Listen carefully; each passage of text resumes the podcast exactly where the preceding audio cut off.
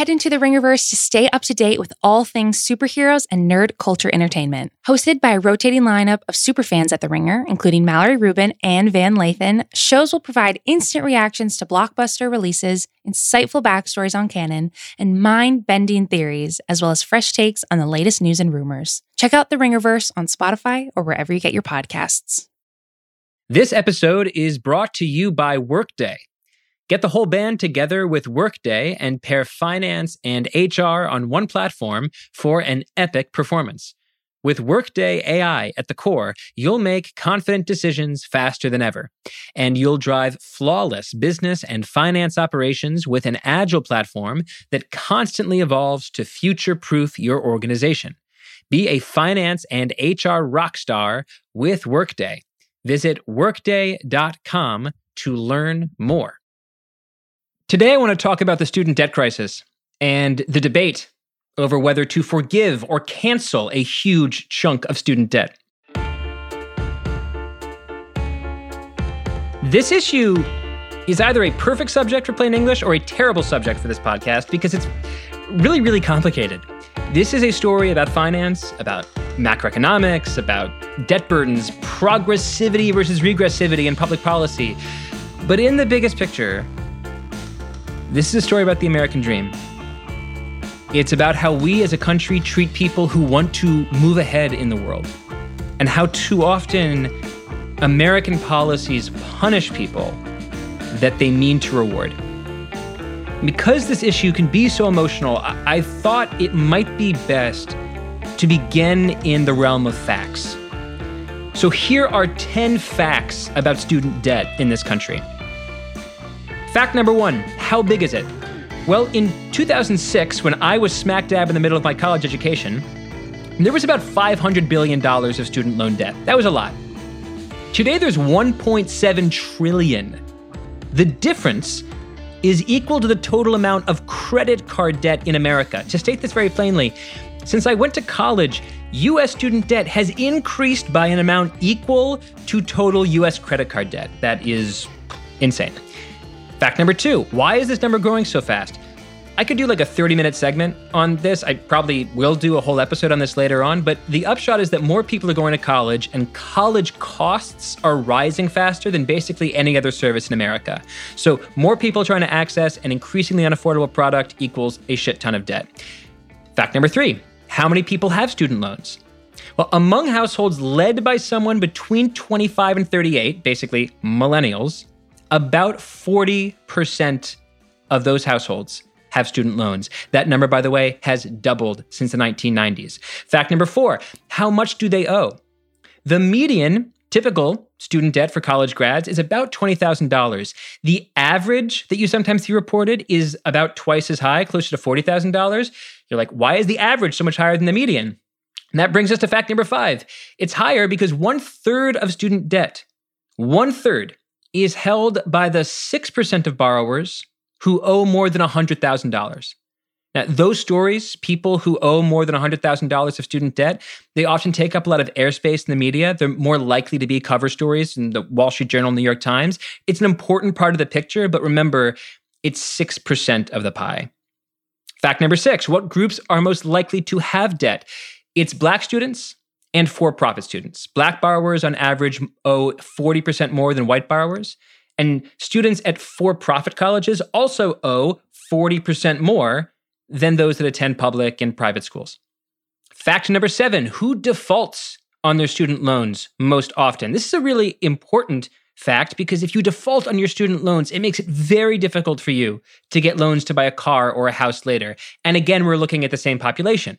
Black borrowers, borrowers at for profit schools, both default on their loans more than twice as much as other students. Fact number eight this isn't just an undergraduate phenomenon. In fact, more than 50% of student debt in this country is owed by graduate school borrowers. They also tend to account for a higher share of people who owe 60, 70, $120,000. This sometimes is people that went to law school, went to medical school.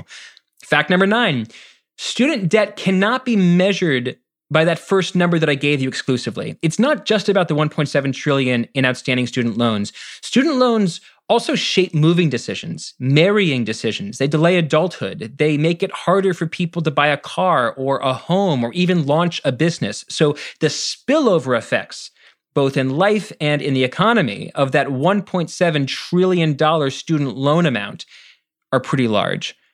And finally, fact number 10 student debt is a problem, and some Democrats want to cancel it. And that brings us to the meat of today's episode. With Joe Biden's presidential agenda coming undone by the week, there are some Democrats like Elizabeth Warren and AOC that are urging the president to put student loan forgiveness front and center. They claim that the president has the legal ability, enshrined in the Higher Education Act of 1965, to wipe away any amount of student debt that he wants with a mere signature. Should Joe Biden cancel the debt? Can he cancel student debt? And what would happen if he did? I'm Derek Thompson. This is Plain English.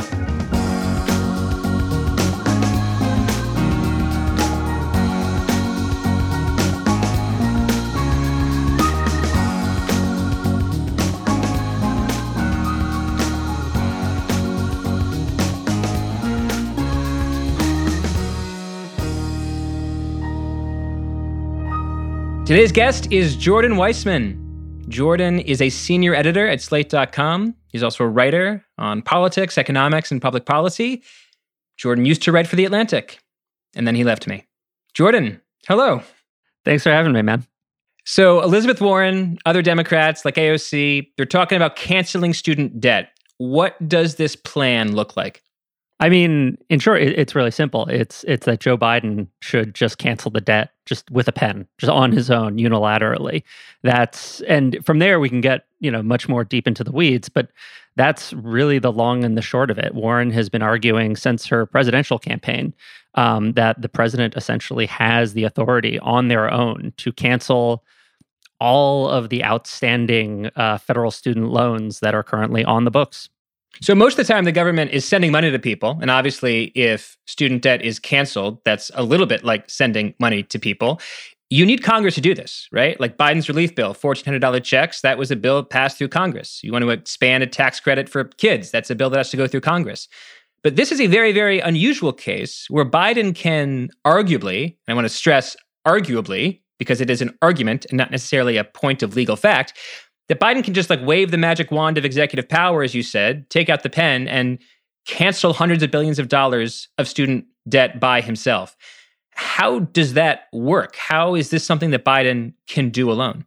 That's that's a good question, and there are some brilliant legal minds uh, in the Biden administration and outside of it uh, contemplating this right now. But so I, I want to say, let, kind of reemphasize what you said, which is this is one side of the argument, but the Higher Education Act, kind of the, the bill or the statute that sets up the federal student loan program, has this provision in it, which basically gives the Department of Education the ability, the option to settle or compromise or essentially forgive you know some amount of student debt um, and what it doesn't say is it doesn't put any kind of a cap on it. It doesn't say you can forgive up to this amount. It doesn't say uh, in these circumstances. It just says you have this ability. Um, and it, this, you know, at one point, some legal scholars kind of noticed this this little feature of the law and said, "Hey, we think this gives the president the authority to just wipe out all this debt." And then Elizabeth Warren went to some scholars at Harvard and got a legal opinion from them. And they said, yeah, we think this gives the president the ability to unilaterally get uh, just clear out all of this debt. Um, and uh, you know, I, I should uh, qualify what I said before, which is that right now, they're you know, Democrats in Congress are calling for uh, President Biden to forgive up to fifty thousand dollars per person. Right? It's they're not calling for all of the debt, but there have been very different versions of this argument made, where you know some people on the left would like all of the debt to be wiped out. Uh, the the I guess center left version we should say now is to forgive up to fifty thousand dollars per debtor. Um, but the the core of it remains the same, which is that this is something supposedly that Biden can just do on his own. The executive function here, the fact that Biden can do this on his own, is really important because Biden is in a moment right now where he's had like a woke up on the wrong side of bed day that's lasted nine months. Other than Trump, his net approval rating is like the lowest of any president, I think, at this point, other than Harry Truman. His main piece of economic legislation, the Build Back Better bill, is on life support. We had Jim Fallows in the pod last week to talk us through the Democrats' voting rights bill, which failed to overcome a filibuster. You've got inflation, the economy. Omicron is doing its Omicron thing. Like it's not letting Biden off the hook entirely to say this is just a shitty time to be president because the universe is throwing one wrench after another.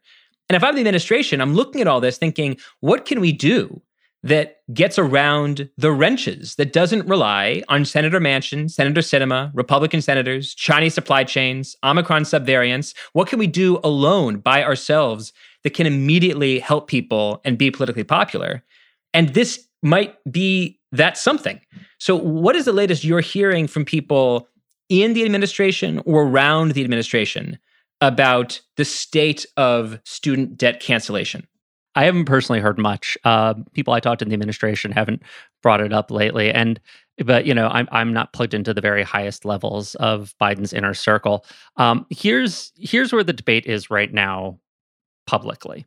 Um, the Democrats in Congress, including Warren and and I should say um, Senate Majority Leader Chuck Schumer, are calling on Biden to do some sort of student debt forgiveness up to $50,000. The Biden administration, a long while back, said it was going to produce a memo on whether or not it actually had the legal authority to do this. And we'll get into why there's some questions about it in a bit. But that was back in the spring. And since then, there's just been no real word of this, like what's actually in this memo. And so there, there, you're starting to hear this rallying cry of release the memo. It's sort of like the release the Snyder cut of uh, student debt advocates right now. It's they want to hear they want Biden to release the memo and see what it says. And has the administration concluded that it does or doesn't have this authority? Um, and so that's that's where this argument about executive authority is at this moment. Okay, let's build the case for and against student debt forgiveness. I want us to basically pretend to be like the defense attorney for this idea and then the prosecutor against this idea and then later we'll render our, our uh, decisions as, as judges. But let's imagine that we are drafted as the lawyer who's tasked to represent the best possible argument for student debt forgiveness. Jordan where would you begin uh, do you want me to make an emotional argument or just like a, a, a really clinical argument? Why don't you I, make the emotional argument first and then you can make the clinical argument? Yeah, I mean, I think there are a lot of people who feel like student debt's just crippled a generation, right? If if you've been paying 10% of your income or more or 15%, whatever percent year after year, it's just exhausting, you know, especially given just everything else going on in the world. That's the emotional argument, right? It just feels like it's albatross uh, on on a whole generation of Americans, you know, uh, that that previous generations didn't really have to deal with. So the emotional side is, yay, millennials, you did everything right. Here's your reward: 1.7 trillion dollars worth of student loans. What is the clinical side? The clinical part of me has, has tried to really think through this argument as, as as carefully as possible, and I think there are two ways you can frame it. There's one which is sort of this notion that, you know, it's fundamentally unfair to make people pay for college, that like education should be a right. The other argument, which I personally feel is a little bit more compelling, is that in a lot of ways, the federal government has acted as sort of a predatory lender over the past 20, 30 years. The student loan program essentially gives out money to kids, 18 year olds, no questions asked, right? You don't need a credit score. You don't really need anything. You just need to be going to school. And it doesn't even ask questions about the kind of school you're going to. So it will essentially lend anybody money to go to sort of a fly by night for profit school, a not very good you know private school that charges way too much for the education it's offering to you know all sorts of institutions that don't necessarily offer students much bang for their buck and leave them off in some cases worse off than they were before they went to school you know, famously, it's almost impossible. I mean, impossible might be overstating it, but it's extremely difficult to discharge your student loans in bankruptcy, right? And so if you think about the federal government as sort of this, you know, predatory lender in some respects, then yeah, there's it needs to make right by some people. It needs to fix this situation it's sort of created. So to summarize, number one, it's just wrong uh, college education is a necessary ticket into the middle class and upper middle class, and we shouldn't uh, force people to go deep into debt to access uh, the upper uh, middle class. Number two, it's an emotional and economic albatross on this generation, which previous generations have not necessarily had to suffer. And number three, I take your point that the government has essentially acted as a predatory lender, saddling people with debt for programs that weren't particularly good. So they were uh, buying fool's gold. They were going into debt for a degree that didn't actually help them in the labor force. I think those are pretty good from an economic and emotional standpoint. I would add to the case for student debt forgiveness uh, two political arguments. Number one, it's pretty good politics in an economic year when Biden is losing young voters. Like Biden's net approval rating is lowest among people under 45, and it's plunging fastest for people under 30. Well, guess what's true about people under 45 and especially people under 30? They have the most student debt. They care the most about student debt. They are most likely to maybe support you or support your party if you are seen as canceling student debt. Number two, student debt burden is particularly high among non white Americans, particularly among black Americans. And there is a debate within the Democratic Party that I know you're extremely familiar with between, I guess you could say, like the woke part of the Democratic Party, uh, the CRT part of the Democratic Party that talks a lot about racial inequity, and the sort of class based socialism aspect of the Democratic Party, which says we should focus more on class than we should on race. Well, if you want to pass a law or achieve a policy that helps a class of Americans, but disproportionately helps Black Americans, canceling student debt is a pretty good policy that achieves that end. Uh, according to the Brookings Institution, a think tank, four years after graduation, the average Black college graduate owes $53,000 in debt compared to the average white graduate who owes $28,000 in debt. So, those I think are two political arguments for the cancellation of student debt that you could sort of layer on top of the economic arguments that you laid out. Anything you want to add before we uh, throw off the defender three piece suit and don the prosecutorial suit? Uh, before we, we try to to shred the arguments that we just laid out. Exactly. No, I mean I think I think it's it's worth emphasize or, or re-emphasizing the point you just brought up about kind of racial equity and um, the disproportionate burden of student debt on on Black families. And I think that that's part of what's making this issue even more emotionally charged is that there's a sense among black college graduates that it's so hard for black people to get ahead in this country period right?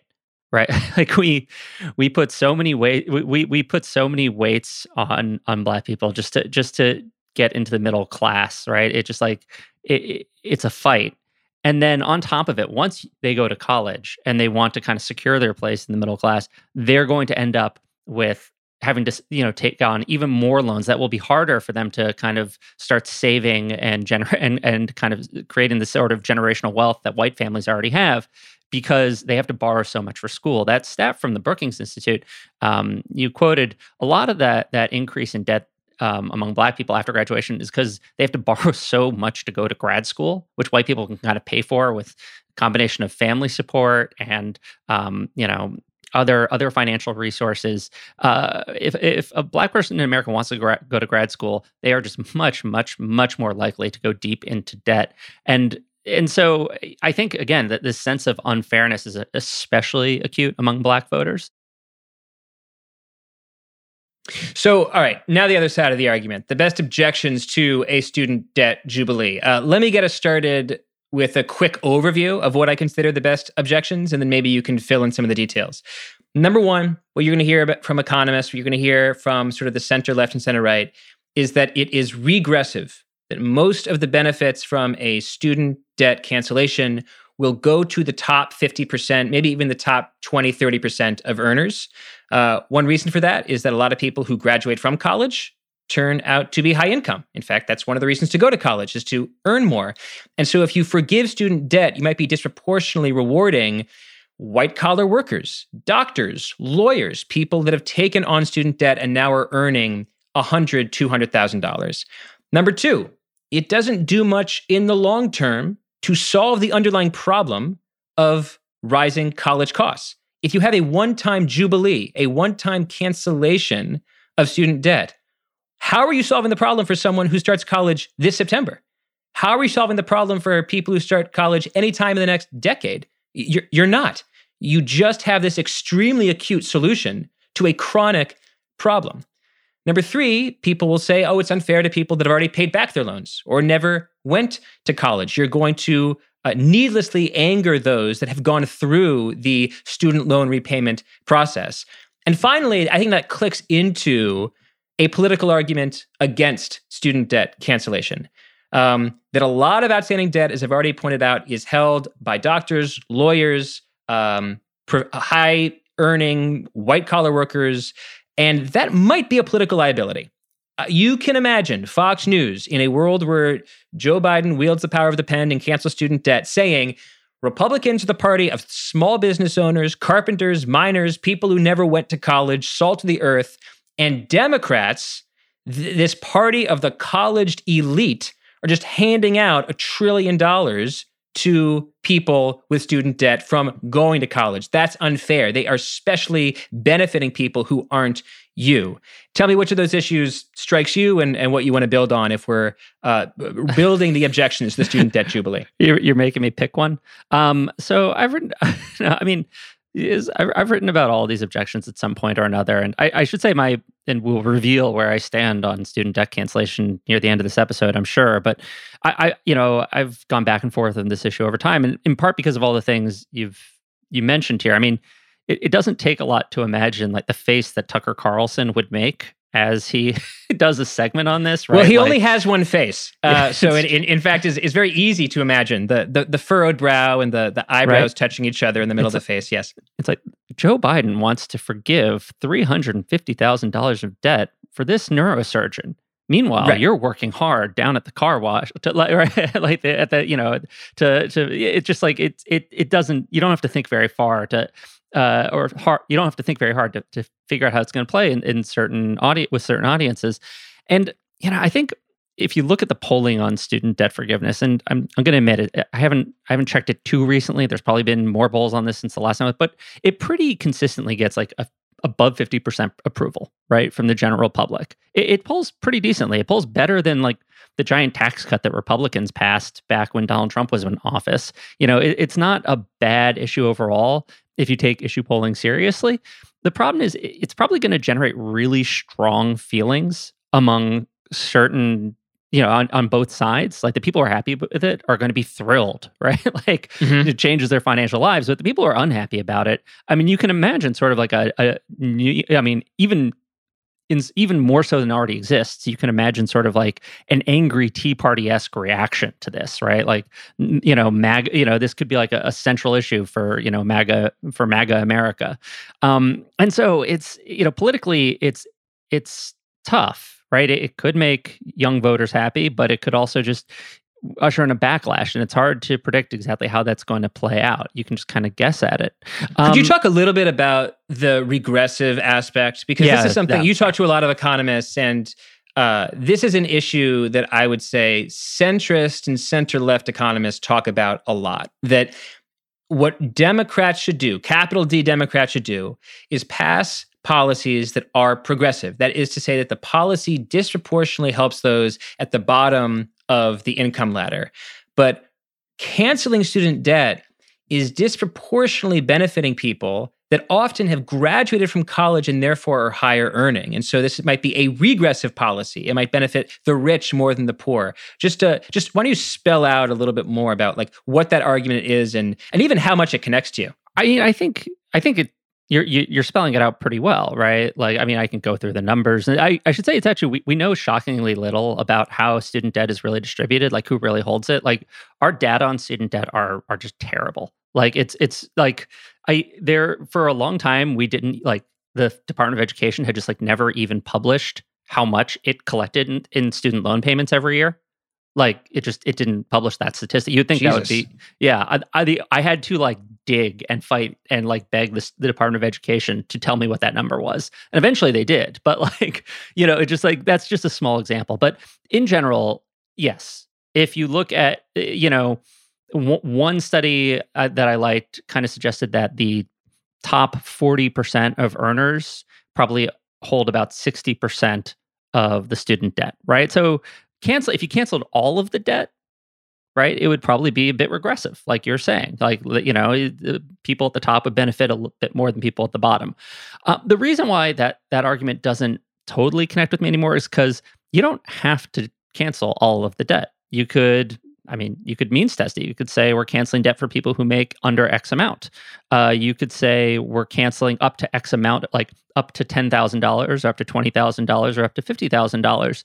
And what that would do is it would prevent, you know, essentially what it would do is it would forgive the debts of a lot of people who maybe spent one or two years at a for-profit school and you know dropped out and didn't do very well or who went to a, a public college because that's what they could afford. Um, it would wipe out a lot of those debts but it wouldn't wipe out the entire debts of people who went to an ivy league law school right? Like it would so it would sort of act as a version of means testing. There are ways around that issue.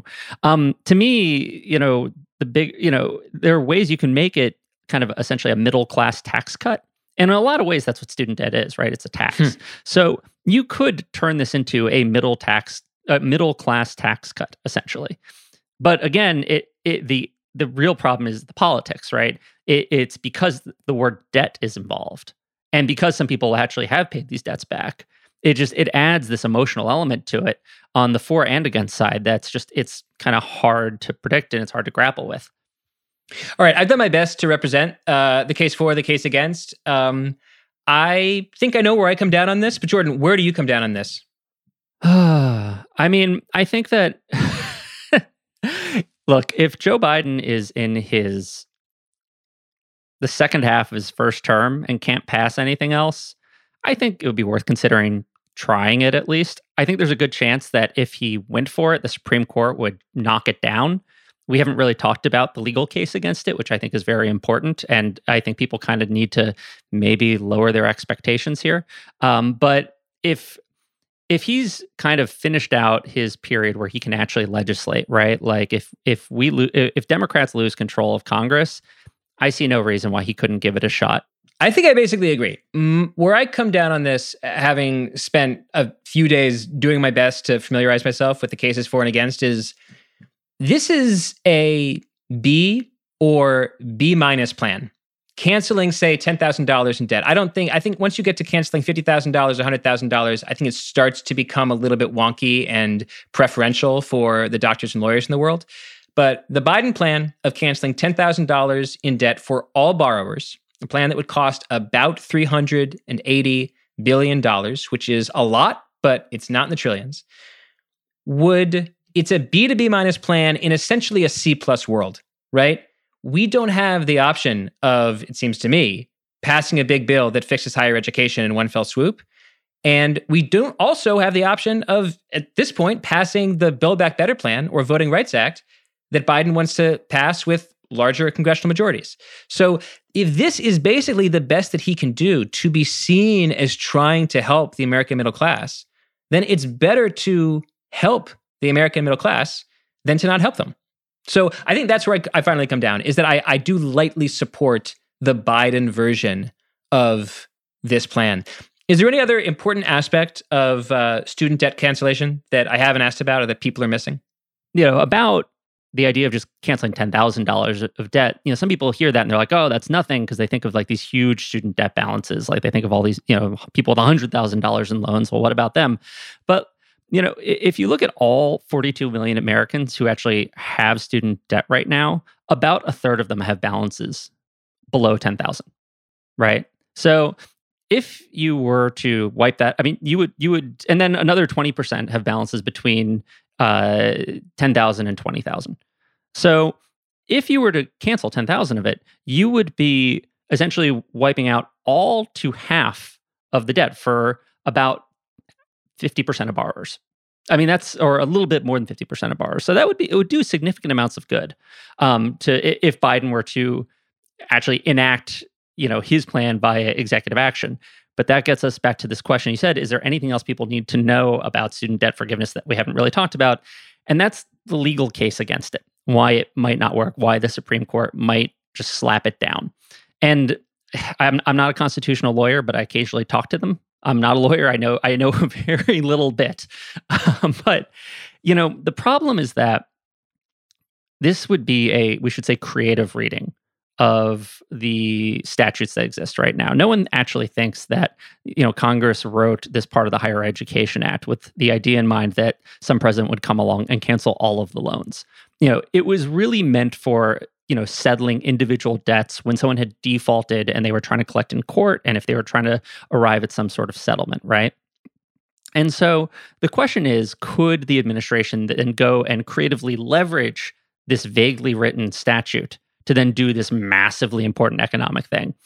And the Supreme Court recently, and we, we've seen a little bit of this in the recent uh, case on, on workplace vaccination mandates, the Supreme Court is really kind of souring on that idea that they actually want to stop th- this conservative Supreme Court we have wants to stop presidents from being able to take this kind of bold executive action based on vaguely worded statutes. And there's, it's actually, this is a major, major issue if you talk to constitutional lawyers right now and in the entire legal world, how they are trying to essentially kind of kind of they're trying to rein in the executive they're trying to prevent administrative agencies from kind of doing these sort of these sorts of things. Um, and you know that what cons- the way you know antonin scalia once put it very famously is that the that the supreme court does not allow the federal government to put elephants through mouse holes that was his hmm. that was his kind of memorable phrase for it. And the idea is that you can't use like a tiny little like vague part of a law to try and then enact massive economic change. And that that more and more seems to be, be becoming the sort of philosophy of the court. And so it seems very likely that the court would treat this as an elephant trying to be put like they would treat this as Biden trying to push an elephant through a mouse hole and say no you you can't just use this one little line in this law to try and erase 1.6 trillion dollars worth of debt.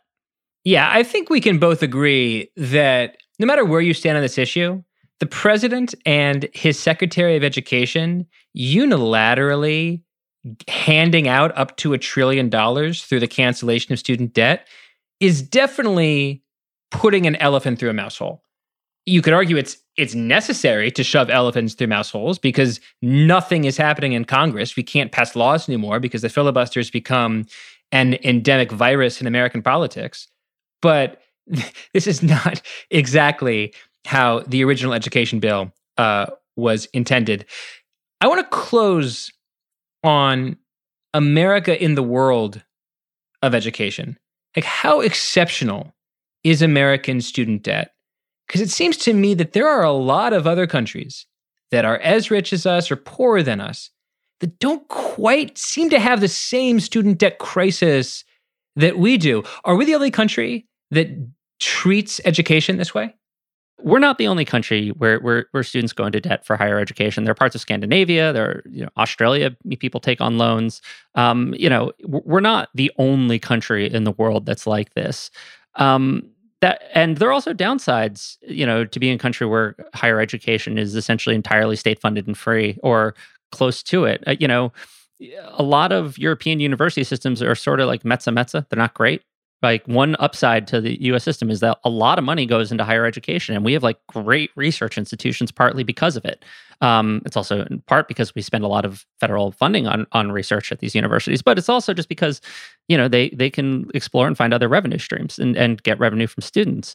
Um, so there are there are upsides you know, in terms of like quality of, of, of the schools to what we do. That said, there there are you know other countries have found more sane ways to run student debt programs like that's that's something is like our student debt program is just like horribly it's just like a bureaucratic nightmare to deal with right that's part of what makes it so charged is like trying to pay your loans is hard in a lot of cases if you ever have to deal with a student debt servicer um, whereas like in Australia, famously, you know, they have this system where everyone kind of pays a, a, percentage of their income for X number of years, and then they get, the rest forgiven, right? And just everyone does that. And and for a long time, I thought it would be good for the U.S. to go to, you know, we have debt payment programs like that. You can choose to do something like that, but they're complicated. A lot of people don't know about them. You're not automatically put in it. I mean, as with everything in the United States, it just involves a lot of confusion and paperwork. And so we I think there would be ways to simplify and make our student debt system a lot more fair. Um, that are also not quite so galaxy brained. They're actually just like what other countries do. Um, so yeah, we we could try to follow like the you know social de- democratic model of just you know funding schools directly so they don't have to charge tuition or we could just make a less insane student debt system period.